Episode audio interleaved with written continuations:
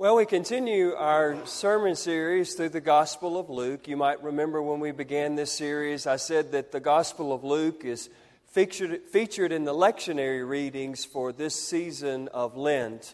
The lectionary is the 3-year cycle of Scripture readings that if we were to read those over that 3-year period of time, we'd be exposed to a great deal of the Bible. But on this particular Sunday, a lot of my clergy colleagues decided not to preach the gospel lesson for the lectionary because this is a story that you and I have heard over and over and over again if we've been raised in the church at all. It's a story that perhaps we might be tempted to think we can't learn anything from anymore. We kind of know everything that goes on in the story. Everything that the story is about. But hopefully, I just don't have a lot of sense, I guess. I decided to preach on it anyway, and hopefully that there will be something here today that you haven't thought about before or that you haven't heard before, and that it might have been worth hearing this particular sermon. As we began the scripture lesson this morning, you realize that there is a young son who comes to his father and says, "Give me my inheritance." And this is somewhat unusual because usually daddy has to die before you start spreading out the inheritance. There were situations in life where a father might be ready to just turn over his financial affairs, and so he decided to go ahead and give out the inheritance before he died because he was just ready to pass that on to someone else so that he no longer had to worry about it. But in our scripture lesson this morning, we get no evidence to suggest at all that this father is near death or that he's ready to just give up the day-to-day financial affairs of his home. And so what seems to be happening here is rather heartless, rather calloused, that this younger son would come and say, "Give me my money." And I'd like for you to imagine for a moment that you don't know this story, and just imagine that your child walked in one day and said, "Hey, give me my money. Give me what's coming to me." Do you think that you would have given it? I mean, do you think you would have said, "Well, sure, let me go get my checkbook right now," or we'll use Apple Pay or something? You know, do you think you would have really done that? I honestly, having never heard this story before, if I had a child that came to me and said, "Give me the money that's coming to me," I said, "I'm going to give you something, but it ain't the money that's coming to you," right? I mean, it just seems so disrespectful. It just seems like you can't wait until I die before the vultures start coming to get what you're going to get. It seems really sort of calloused. It seems really sort of disrespectful. He doesn't say please. He doesn't give an explanation for why he wants it now or what he plans to do with it now. He just comes and he says, "Give me what's mine when you die." And yet the surprising thing to me is that the father is willing to give it to him. Now, I want you to think about the fact that most of the wealth of that day was tied up in land. So it wasn't like he could have just pulled out his checkbook and written a check or given money. Most of the wealth that people possessed that day in this time was tied up in their land. And so, in all likelihood, in order for the father to give that younger son his third, which is what the Mosaic law said was appropriate for the younger son, then there's a really good chance that this father was going to have to do some real estate transactions. He was going to have to sell some of his property in order to get his son what was coming to him. And what you might also know about land during the day of Jesus is that that was really where your identity came from. I mean, it used to sort of be that way for us here in the country, in our country. When I was growing up, you know, we gave directions based on people's property. I don't know if you all, if Murfreesboro's ever been small enough for you to remember doing that. But when I was growing up, we could say, "Well, you go down to the Johnson farm, and there's a white fence there, and you turn right, and you go out about 4 miles, and you'll see the Henry place. And, you know, that's so...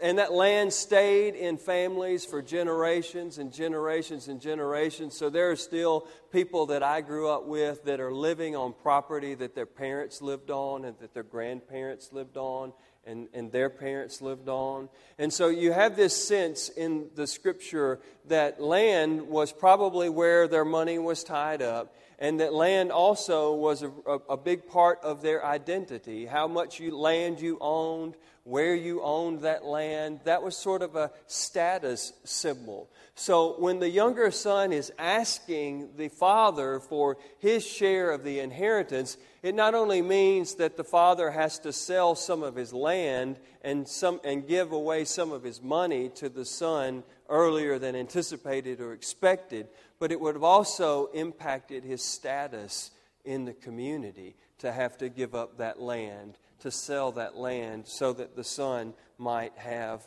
his money. And so imagine that that's what happens, that the father has to do that in order to give this younger son what's coming to him. And it doesn't take us long then to realize, after the father does that, to see what the younger son, what happens to the younger son. We're told that he goes off to a distant country, and it doesn't take him long before he's blown through everything that he just received.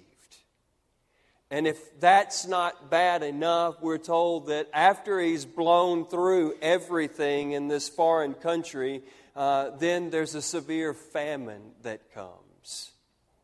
And again, if we're just hearing this story for the first time, we might be tempted to say, well, I guess that boy got what was coming to him, didn't he? That's why you don't go to your parents and ask for the money before they die. That's why you don't run off to a distant place and squander all of that money. And then the famine comes. Well, hard lesson learned, young boy. That's why you need to do what's right. You know, maybe we're tempted to say that.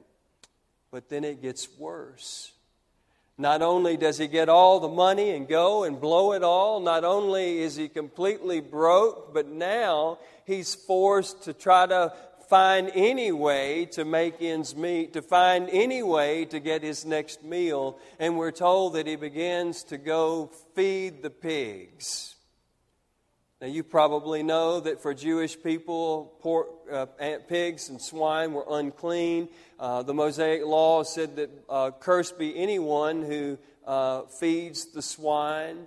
You're supposed to avoid them and not touch them. And so here we have a young son who has squandered everything that he had coming to him. Now he's endured this severe famine. Now he's forced to work with feeding the pigs, and we're told that he becomes so desperate that he's willing to eat the pods that are feeding the pig. Now, I don't know if you've ever heard of the mummy pod wasp. I'm just kidding. That was last week's sermon. Some of y'all wasn't here.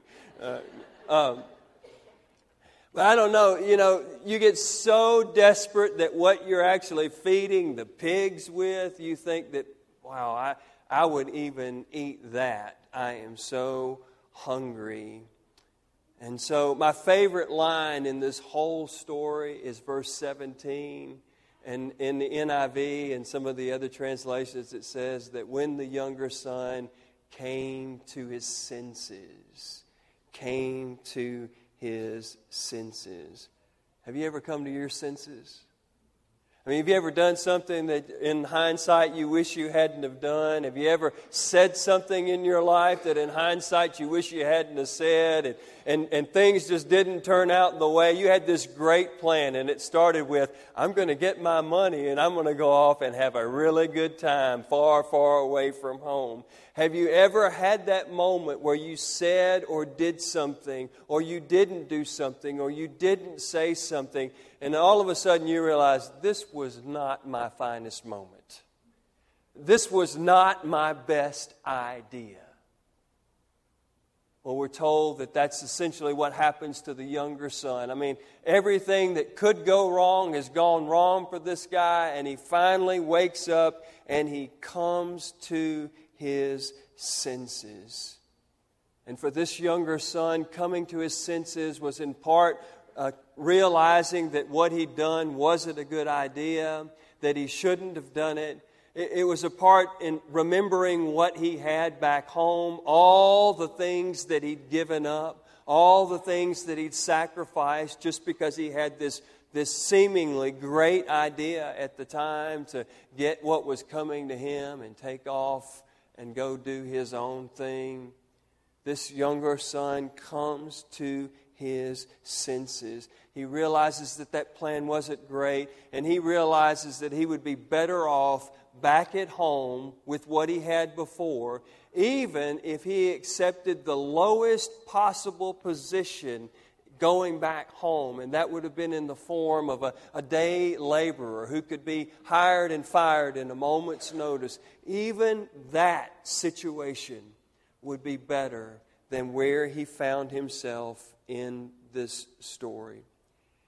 And I think it's important to note here that I don't get the sense that he's just trying to improve his circumstance. It's not that he realizes how bad his life stinks now and that all he's got to do is just go back home and make it better. I mean, we are told in the scripture lesson that he realizes that he has sinned.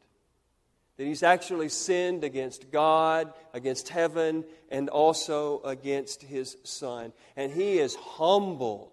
He is humbled. He is so willing to go back and to confess his sin to his father and to repent of his sin to his father and accept whatever the consequences of that sin might be, even the lowliest position in his father's household. And so he begins to make his journey back. He's got this little speech he's been working on. This is what I'm going to say. I'm just going to apologize. I'm going to say that I sinned against God and heaven and you. And I'm not worthy to be called your son. And if you just give me, he's got this whole speech. Have you ever done that? Whenever you get ready to go back and confess, you just think about how you want to say it and what you're going to say and how you're going to respond. Well, my second favorite verse in this whole story is that while he was a long way off, his father was looking for him. And when his father saw him in the distance, his father began to take off running towards him. And I wonder, is there any better image that we have in Scripture than this image, this characteristic of God? Who's always waiting for us, who's always looking for us. And when God finds us, begins to run to us and embraces. But it's important to know that this was rather an undignified response for the father to do this. It was unbecoming in that day for a man to take off, lift up his robe, and to begin to run down the street. But this father doesn't care. This father's compassion and this father's joy is what propels him down that road that day. And when they get there and they embrace, that younger son begins to offer that apology that he's been thinking about for days, if not weeks. He launches into all those things that he planned to say, and the father just interrupts him. And before the young man can even apologize, the father is calling for a celebration, for a big party to be thrown.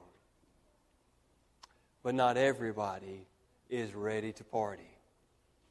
The older son, he's been out in the field, and he comes back, and he's hearing all of this dancing and all of this music taking place. And so he begins to ask what's going on.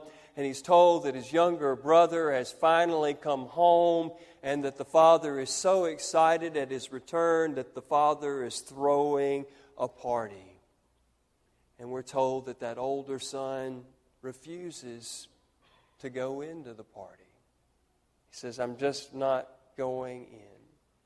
He's probably sitting there thinking, I don't have any problem with you welcoming my younger son back, welcoming my younger brother back, but welcome him back with bread and water. Don't welcome him back with a fatted calf.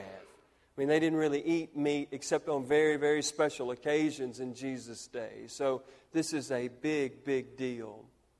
And he's probably saying, I don't care if you welcome him back, but welcome him back with a sackcloth, not with your finest robe.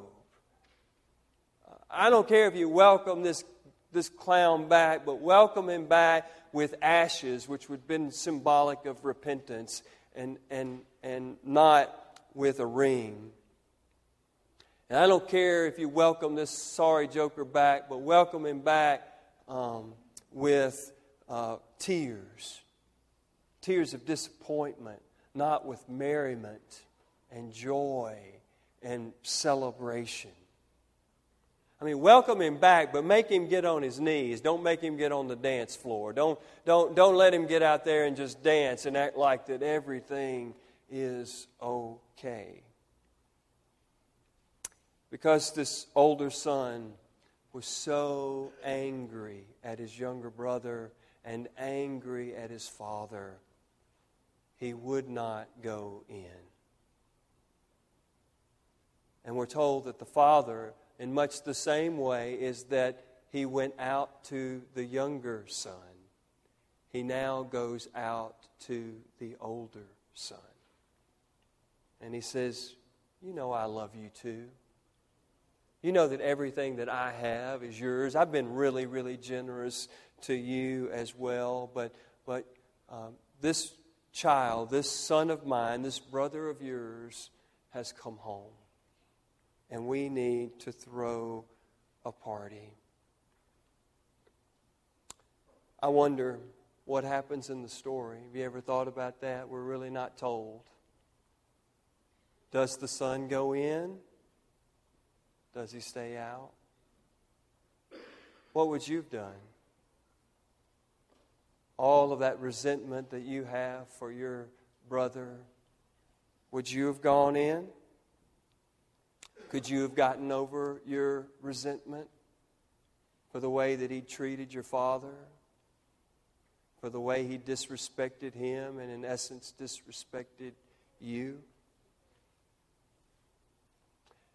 During the season of Lent, I think that might be one thing that we would spend some time reflecting on, using this scripture as a primary resource. This whole idea of forgiveness. Now, if you're like me, the way you've always heard this story is that God is the Father, and so that's what we're supposed to see. But and that's a theologically sound and important way to look at this scripture. But in the hopes of maybe having us to think about the scripture a little bit differently this morning, I'd like for you to stop and to consider whether or not all three people in this story should have something to forgive and something to be forgiven for. That the father, that the younger son, that the older son all have someone that they need to forgive, and perhaps all have something that they need to be forgiven for. There's a lot of stuff that we don't know happens in this story. We don't know, was there a strain between the two brothers that had been going on for years that might have played a role in that younger son deciding to get what he had and to get out of town? We don't know if maybe that younger son decided to get what he was coming to him and leave is because he didn't like the way that he perceived his father's relationship with his older brother. Maybe he heard his father say things to his older brother that he interpreted in a way that just said, you know what, I'm not nearly loved as much as this older brother is. He always does everything right. I'm just going to get what I've got. I can't never seem to do anything right, so I'm just going to take what I've got coming to me, and I'm going to leave. I wonder if the father sat around as he was waiting on that younger son every day, if he wondered, did I say something to him that caused him to get angry and make this decision to leave? Or did I not say something to him? I wonder if he thought in his own mind, is there something that I could have done differently that might have changed the way this story played out? Is there something that I need to ask for forgiveness for when that younger son returns?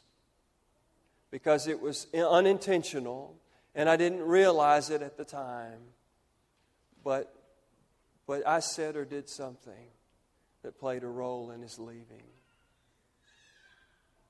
And is there something that maybe the father said or did to the older son that caused him to be so resentful? That caused him to be so angry? Is there animosity between the two brothers? You see, I think that that all of us sitting here this morning need forgiveness from somebody. We've hurt them in a way that maybe we don't even begin to understand. But all of us also, having been aware of our need for forgiveness, maybe, hopefully, that makes us more willing to forgive. So we need to be forgiven, and we all need to be forgiving. And so that's how I'd like for you to spend this week in this Lenten journey that we're on. It's just stopping and asking yourselves, is there anybody in my life that I need to forgive? And is there anyone in my life to whom I need to go and ask for forgiveness?